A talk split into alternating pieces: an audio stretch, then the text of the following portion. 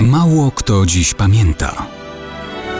Datownik historyczny prezentuje Maciej Korkuć.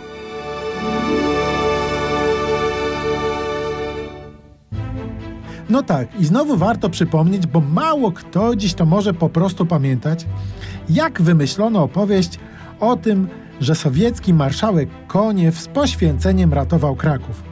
Wejście Sowietów do miasta w PRL świętowano co roku 18 stycznia.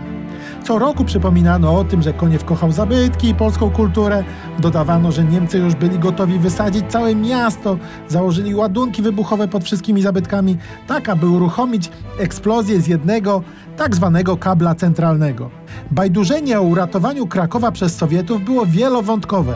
Mimo, że żadnych ładunków Niemcy akurat tutaj pod zabytkami nie założyli i nie było żadnego kabla centralnego.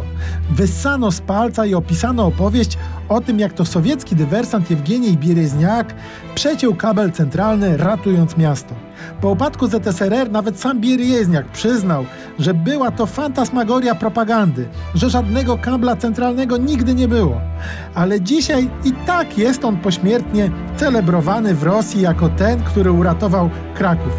I, żeby było śmieszniej, również pod imieniem Jewchen tak samo jest celebrowany na Ukrainie. O Koniewie mówiono, że specjalnie zrobił manewr dla ratowania miasta. To nieprawda. Ale mówiono też, że zakazał użycia lotnictwa i artylerii. Problem w tym, że artyleria waliła w miasto standardowo, a druga armia lotnicza zrzucała bomby zgodnie z rozkazami.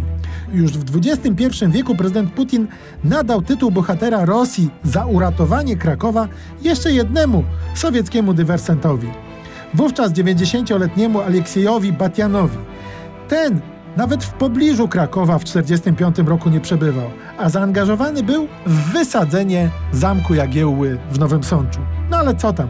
Propaganda żadnych wyzwań się nie boi.